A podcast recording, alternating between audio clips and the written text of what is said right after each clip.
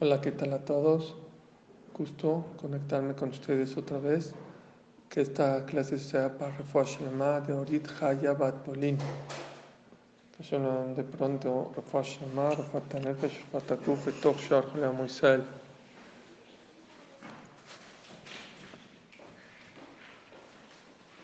Ok, esta allá, en realidad estamos cerrando el Sefer de Bamidbar con dos perashiot, Matot y Maseh. Son dos perashiot que se leen y con esa acabamos el libro y el Humash de Mamidbar. Increíble, ya solo nos queda Sefer de Barim. Este, el tiempo está volando. Esta perashá empieza en Matot. Habla de un tema muy importante. Habla sobre el tema de las promesas. Saben que en el judaísmo existe un tema que mucha gente no le da el valor importante, pero el tema de las promesas es algo muy, muy delicado. Dice algo muy importante. Ishaki tidor neder lashem, beasera isar, bebet había binurea. Si una mujer, una mujer casada o soltera hizo una promesa, prometió no comer pan, prometió no ir a casa de su amiga, prometió cualquier promesa que haya hecho, Beshama Nidra, y escuchó su papá la promesa cuando es soltera, o en caso que esté casada, escuchó la promesa. Segunditos, ¿tendrán gente?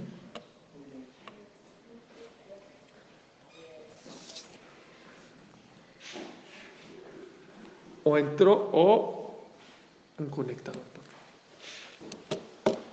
O escuchó, tanto si es soltera, escuchó su papá la promesa de esa mujer, o una mujer casada, si escuchó, perdón, pues están entrando, o una mujer casada, este, escuchó su esposo la promesa, dice el Pasuk, y menía con yakum Hashem islachla. Pongan atención. Dicen los jamim así. ¿Qué pasa? Vamos a agarrar el, caso de una mujer casada. Una mujer casada prometió que ya no va a comer este, pasteles. Ya. Estoy harta de comer pasteles o de cosas que le afectan al marido. O ya no voy a traer a la casa. Prometo ya no voy a ir a casa de tu mamá. Ya me enojé. Prometo no voy a ir a casa de tu mamá cualquier promesa que haya hecho la mujer, y el esposo no estaba en México, el esposo estaba trabajando en Nueva York o estaba en China, o estaba en China, y el día que su esposo escuchó que prometió, vamos a decir que después de dos, tres días se enteró, o sus hijos le contaron, o ella le contó, no importa. Y el día que el esposo escuchó la promesa de su mujer, y el esposo dijo, esa promesa no tiene validez, la la, eh, esa promesa no tiene validez. Igual en una mujer soltera, una mujer soltera que hizo una promesa y el papá escuchó esa promesa. El papá escuchó esa promesa y cuando dijo, no, esa promesa no tiene validez, no tiene validez. Quiere decir que todas las promesas que afectan a la pareja o que le afectan al papá con la hija, deciden no no la hija ni la esposa en que esa promesa sea promesa, sino que, sino el que decide es el esposo en caso que esté casada o el papá en caso que sea soltera. ¿Ok? Si está comprometida, los dos, o el papá o el, o el esposo pueden, o el novio o el comprometido pueden anular. Así es la regla de la Torah. ¿Qué pasa? Ven qué interesante dice la Torah. ¿Qué pasa si ella, por ejemplo, prometió, vamos a decir, no comer pasteles o no traer pasteles a la casa. Y, cuando se enteró de esa promesa su esposo, escuchó en China, ni siquiera le tiene que decir a ella. Cuando escuchó, dijo, mi esposa no sabe lo que está diciendo, esa promesa no tiene validez. Y ella no supo, no se enteró que su esposo le anuló la promesa. No supo. Y fue ella y traspasó. Se le antojaron los pasteles y los trajo a la casa traspasó, se llama que traspasó la promesa o no. Por un lado, ella no sabía. Por el otro lado, está escrito que el esposo la, la, eh, anuló. Entonces, ¿es promesa o no es promesa? No es promesa, pero aún así dice el Pasuk, Hashem islahla. Pero que Hashem la perdone. ¿Pero por qué la va a perdonar? ¿Por qué la va a perdonar? No necesita perdonarla. Ella no traspasó ninguna promesa. Porque en el momento que ella la traspasó, su esposo en China, en Nueva York, donde estaba, ya había anulado esa promesa. ¿Cuál es el motivo por qué, la Torah dice, si el papá o el esposo la anula y ella la traspasó, Hashem islachla, Hashem la va a perdonar. No necesita perdonarla, esa, esa promesa no tiene validez. Dicen que Rabbi Akiva, no saben Rabbi Akiva qué positivo era. Rabbi Akiva era un hombre súper, súper positivo. En toda su vida, Rabbi Akiva, hay varias eh, historias de la Gemara donde otra gente sufría y él era muy positivo. Gamzu le todo es para bien. Eh, hay una historia eh, justo que tiene que ver con las tres semanas. Rabbi Akiva y sus amigos estuvieron en la destrucción del segundo Betamidash. Es más, Rabbi Akiva lo mataron los romanos. Los mismos romanos que conquistaron el Betamigdash, ellos mismos fueron los que, los que mataron a quien? A Rabbi Akiva.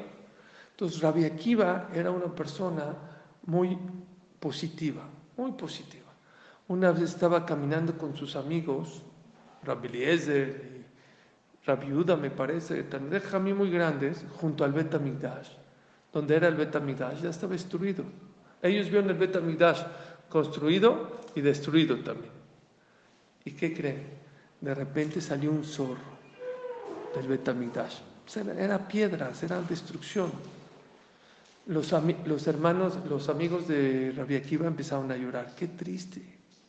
Dijeron así, un lugar que solamente podía entrar el Kodesh HaKodashim, había una parte muy santa dentro del Betamigdash, que solo el Kohen Gadol, un hombre que no tenía pecados, podía entrar una vez al año, que era Yom Kippurim. Ahorita están saliendo zorros de ese Betamigdash, qué triste. La verdad, qué triste. No puede ser. Y empezaron a llorar.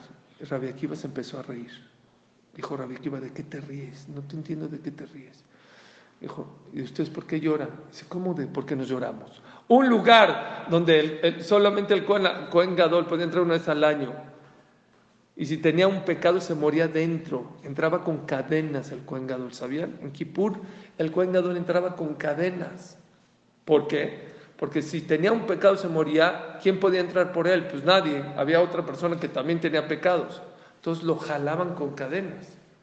Ahorita un zorro está saliendo de ahí, qué triste, qué despreciable.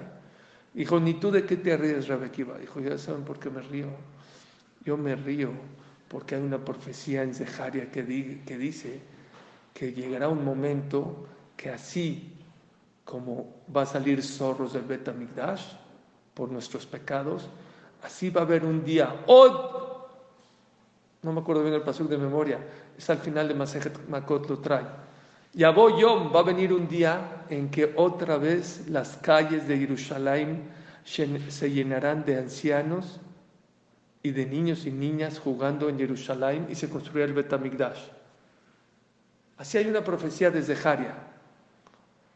Así él hizo dos, dos profecías, una mala y una buena. La mala, que por los pecados va a haber un momento que se iba a destruir el Betamigdash y va a salir zorros del Betamigdash. Y la buena, que se va a reconstruir las calles de Jerusalén y el Betamigdash.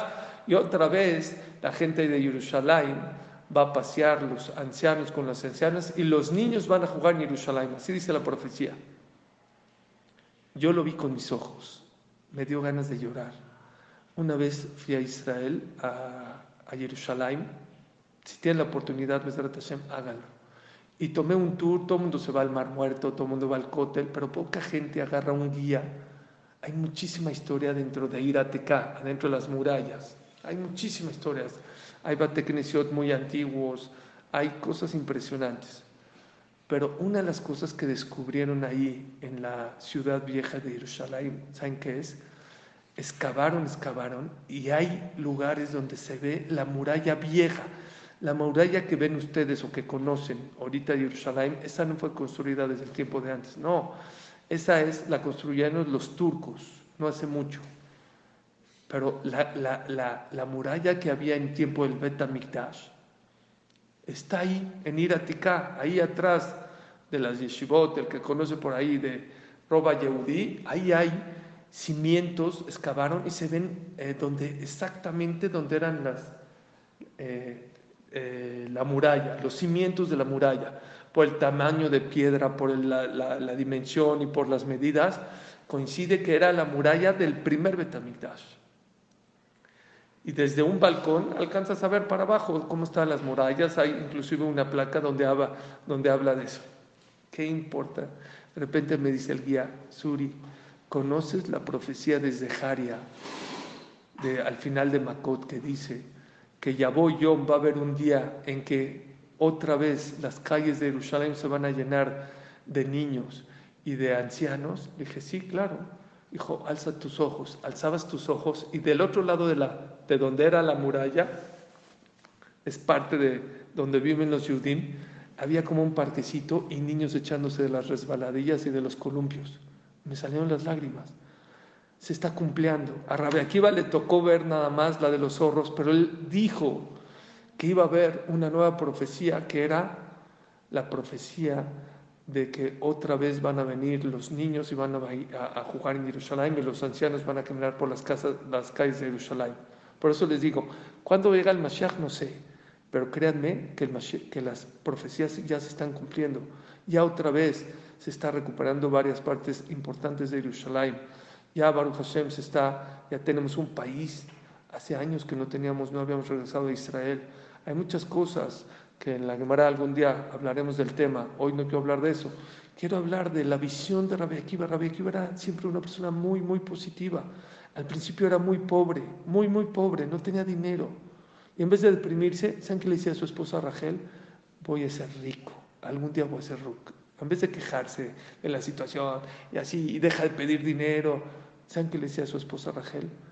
Mira, ahorita no puedo, pero pronto voy a ser rico y el día que sea rico te voy a comprar un adorno de Jerusalén Shelzav. Era una gargantilla toda de oro en forma de Jerusalén Shelzav. Hice una mensaje Nedarim que después de un tiempo, al principio, la esposa de Rabbi no tenía una cama para dar a luz, dio a luz en paja. Tenía que vender su pelo para poder comer. Y después dice Ramón Masejet Nedarim que, la que se hicieron por tres motivos, Rabbi se hizo un millonario. Uno de ellos fue, pidió prestado dinero a la reina. Dijo a Rabbi sin aval, no hay ni un problema. Yo confío en ti y en su Dios. ¿Cuándo me lo pagas? Le dijo la fecha de cuándo se lo iba a pagar. Era una reina. El día que se lo tenía que pagar, lo tenía Rabequiva, pero se enfermó y no pudo llevárselo. Esta reina salió a la playa y le dijo, Dios, yo no confío en Rabequiva, confío en ti. Tú eres su garante. Y no me vino a pagar. Y no me vino y no me vino a pagar. Y agarró, ¿y qué pasó? Se quedó ahí parado un ratito en el mar y de repente naufragó un barco, dice la Gemara, y llegó a sus pies un tesoro. Dicen que había tanto dinero ahí que al otro día que fue Akiva le fue a pagar, dijo, perdón, dijo, no, no, no, no, no, ya me pagaste, no, no te pagué. Le dijo que ayer él estaba enfermo y no pudo venir a pagar. Dijo, como no me viniste a pagar, tu fiador vino y ya me pagó. Y no nada más ya me pagó, ten el cambio, me dio de más y se lo regaló. Es uno de los motivos por el cual Rabbi se hizo rico. Su suegro también, que era muy rico, como era ignorante, no le quería dar nada de dinero. Y después que supo que se fue a estudiar 24 años y regresó, también se hizo rico. Entonces le compró ese adorno de Jerusalén Shelzav. Era un hombre que no tenía para comer y era positivo. Murió de una manera muy fea. Lo cepillaron con cepillos de hierro. Así lo, le quitaron la carne.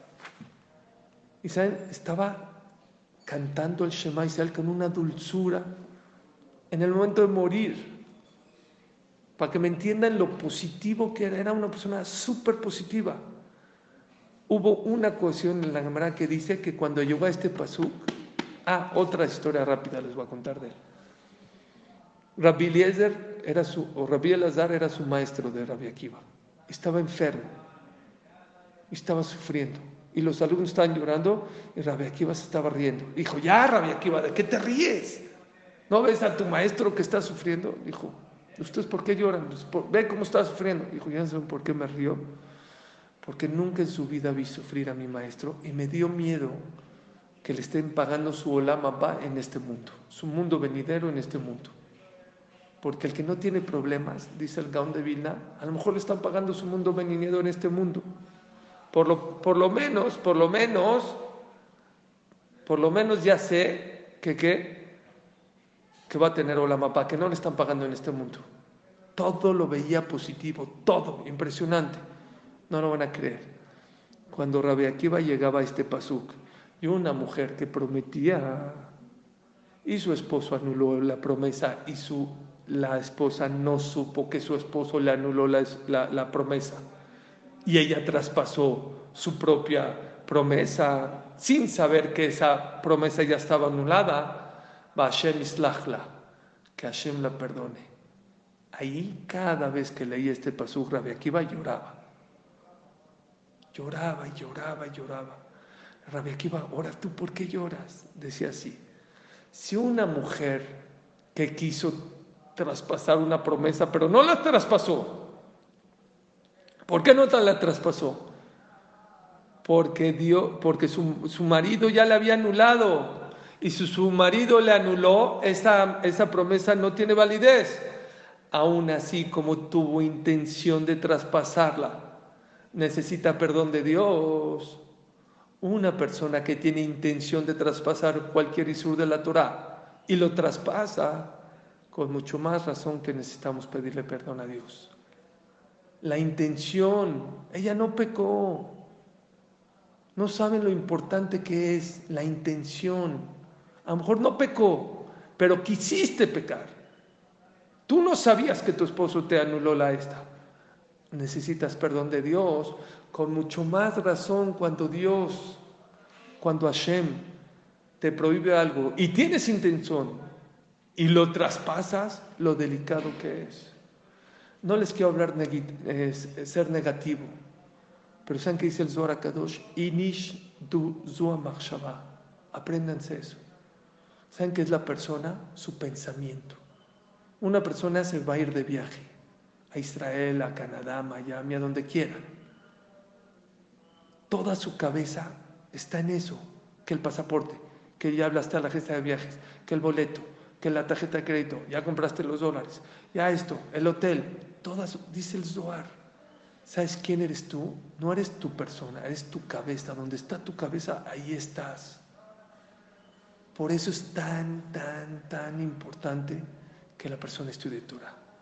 Sé que mucha gente no, no se anima a estudiar clases de Torah. ¿Saben por qué? Le da miedo. ¿Para qué estudio Torah? Si igual a lo mejor no puedo cumplir, no importa. Porque Dios lo que más ve, es que es tu pensamiento, lo que tienes aquí en la cabeza, que te duele.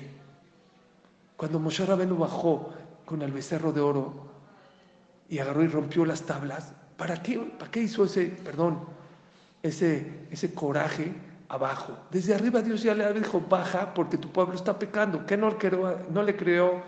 ¿No creía que Dios le está diciendo la verdad? No, bajó, dice el Pasuk, los vio y entonces rompió las tablas. Rómpelas arriba. ¿Qué no le crees a Dios? ¿Saben qué dice el Saba Miquelem? Claro que le creyó a Dios. Y él sabía. Pero él dijo, ¿pecaron? Ahorita me los echo, les voy a hablar fuerte, les voy a dar una clase fuerte Musar y se acabó. Cuando bajó, no los vio pecando, los vio bailando, festejando el pecado. Ahí es donde le dolió Moshe Una cosa es pecar y otra cosa es festejar. Yo les digo, ¿eh? la persona que no estudie Musar, la persona que no estudia lo que es la importancia de las mitzvot, la importancia de los valores, la importancia del shalom bait, la importancia, va a pecar, va a disfrutar, porque no saben, no por malo, porque no saben. Y hay una diferencia abismal, abismal. Cuando una persona sabe, aunque está pecando, pero sabe que está pecando, le remuerde, no saben lo importante que es para Dios eso. Algún día va a ser Teshuvah. Algún día va a cambiar. El simple hecho que le remuerde, hay arreglo. La gente más peligrosa es la apática, la que no le interesa, la que no quiere saber. Esa es la peligrosa. La que sabe, aunque lo haga, ¿eh? aunque se equivoque, pero le remuerde. Ya no lo hace con tanta deliberación. Les conté, se enojan mis amigos que repito, pero se los tengo que decir. Porque, miren, hay más que son importantes y bonitos y hay unos que cambian la vida. Esto es uno de ellos. En una ocasión vino un soldado, Yehudi, que se lo iban a llevar a Siberia con el Hafez y le dijo que se podía comer carne taref en Siberia. Si no, si vamos sin proteína se muere de hipotermia. 30, 40, 50 bajo cero. Era un, un tema muy difícil. Hay cerdo, jajam, ¿qué hago? Es la única carne que hay, ¿qué hago? ¿Qué hago? Pensó, pensó, pensó. Dijo el Jafet ¿sabes qué? Puedes comer. Seguro, Jam, puedes comer. Es sacanada, es peligro de muerte. Ni modo. Ya se iba Dijo, oye, oye, oye, te pido un favor, nada más una cosa. ¿Qué, qué, No chupes los huesos. Come el taref. Ni modo. Pero no disfrutes el pecado. Hay mucha gente que sus papás no le enseñaron que es Shabbat, que es Kasher, que es Tefilim. No sé, cada quien en su nivel. Y de verdad no pueden ahorita. O se casaron con alguien que no lo acepta. Ok, está bien. No lo hagas, pero que te duela no lo disfrutes, no lo goces. Ah, pues a mí como no me enseñaron, pues ni me iba. No, no, no, no, que te duela. Para Dios es muy importante lo que tienes en la cabeza. Y de ahí la importancia de escuchar clases. Porque cuando uno escucha una clase, entiende lo grave, lo importante, lo delicado. Y a lo mejor te va a costar, cuando uno va en una picada, no puede frenar, porque si frena de jarrón se voltea el coche. Pero por lo menos marcas el freno, empiezas o frenas con el motor. Hay dos tipos de infidelidades en la Torah. Uno, una mujer casada. Dos, una mujer comprometida. Las dos es infidelidad. Ya, ya pertenece a un ser humano, a una persona. ¿Saben quién es más grave? Dice la Es mucho más grave la mujer comprometida que la casada. ¿Cómo? ¿Cómo? ¿Cómo? No le estoy permitiendo, la casada también es, de lo es fuego, ¿eh? Pero es todavía más grave cuando estás comprometida que casada. ¿Cómo, puede ser? ¿Cómo puede ser? ¿Saben qué dice la Gemara? Dice la Gemara, ¿sabes por qué? Las dos hacen el pecado, pero ¿quién disfruta más el pecado? la comprometida, no la casada. Porque la casada, como vive con su esposo, le da miedo que la va a cachar. Me va a cachar, se va a dar cuenta. La comprometida, como todavía no vive con el, con el esposo, hace el pecado mucho más deliberadamente. Disfruto más el pecado. Mucho, mucho en el judaísmo tiene que ver tu intención. Lo mismo es para las mitzvot. Puedes hacer un millón de mitzvot, pero sin intención, las haces como robot. Te pones a la mañana el tefilín. Agarras un vaso de té, un vaso de agua, pero ni piensas. Ni piensas lo que, lo que estás haciendo. Dijo Jama Abraham en algo que me encantó el domingo, me encantó. Hay dos maneras. Hay, hay, hay una cosa que se llama estoy conectado con Dios y hay hay quien se contacta con Dios y hay quien se hace conexión con Dios. Hay mucha gente que dice que yo estoy contactado con Dios, me pongo teflim, como kasher, cuido Shabbat. Sí, estás contactado, sí, pero no tienes conexión con Dios. Lo más importante en la vida, ¿saben qué es? Conexión. Conexión. ¿Cómo te, si tú tienes conexión con Dios, te vas a conectar con y si estás conectado con Dios, sí, contacto tienes con Dios, pero no tienes una conexión real con Dios. Mucho, mucho tiene que ver dónde está tu corazón. Y eso va para todos. No importa en el nivel que, que estés, lo que haces, lo que haces, hazlo bien, hazlo bien, échale ganas. Si tú te pones teflim de Rabenutam, pues hazlo con ganas. Y si, apenas, si apenas te pones el teflim, pues hazlo con cabaná. Si igual ya lo estás haciendo. Para la Torah hay una diferencia abismal si lo haces con ganas o sin ganas. Si lo haces con, con, con, con, con con intención, con atención o sin atención. Acabo de hablar esta semana, ayer, hoy, acabo de ver un, un, un discurso de uno de los grandes jamín de Israel y dijo, ¿quieren que se quite la pandemia? Lo mejor, ¿saben qué es? Hacer Torah mitzvot, pero ¿cómo? Con alegría. No nada más hacer Torah, no nada más mitzvot. Disfrútalo, gózalo. Así dijo, ¿quieren que ya se quite este virus? No estudien, estudien con ganas, gocen el estudio. No, caramba, ya está, ya, ya la clase de Sur ahorita ya va a empezar. Bueno, pues ni modo, si no ahorita Suri me va a escribir que por qué no me... Bueno, pues me conecto. No, disfruta la clase. Y si no te gusta la de Suri, vete a la de Abraham. Y si no la de Hamanicha, no importa. Pero tenemos que empezar a hacer mitzvot más con calidad que con cantidad. Y lo mismo con los pecados. La gente no sabe con la mente lo que puede pecar, lo grave que es. El acto es delicado, pero la mente, el goce, el disfrute, ahí es donde Moshe Rabbeinu rompió las tablas de la ley. Ahí es donde hay que trabajar. Y yo les digo, la persona que no estudia, la persona que no conoce lo que es las mitzvot, ni va a valorar las mitzvot, ni va a ser lo delicado que son los, las averot. No importa que ahorita no, no importa. A lo mejor ahorita no lo vas a dejar de hacer, pero con el tiempo, poco a poquito, vas a ver cómo lo vas a empezar a dejar. Lo más importante es que te va a doler que lo estás haciendo. Y por eso nunca se enojen cuando un jajam hable fuerte. No se enojen. Es para su bien, les conviene. Porque aunque habló fuerte, ahora sí, a lo mejor y les digo, ¿eh? Y, hay muchos speakers o jajamim que lo único que hacen es, este, eh, Beta Migdash, no sé cuánto suma, pero vamos a decir que suma 444 y eh, suma 444 y la Geulah suma 444 y pues eso no compromete a nadie. Eso no cambia a nadie, está bonito, lo puedes dar como de postre. Pero dice la Brabanel, uno de los motivos por qué la gente no cambia es por culpa de los speakers, por culpa de los jajamim. Porque hablan lo que la gente les gusta, no les hablan fuerte. Que no vayamos a un doctor, que no necesitemos nadie, que todos tengamos salud 120 años. Pero un doctor no puede hablar bonito, tiene que hablar con la verdad. Porque un doctor que no habla con la verdad es un asesino. Es un asesino.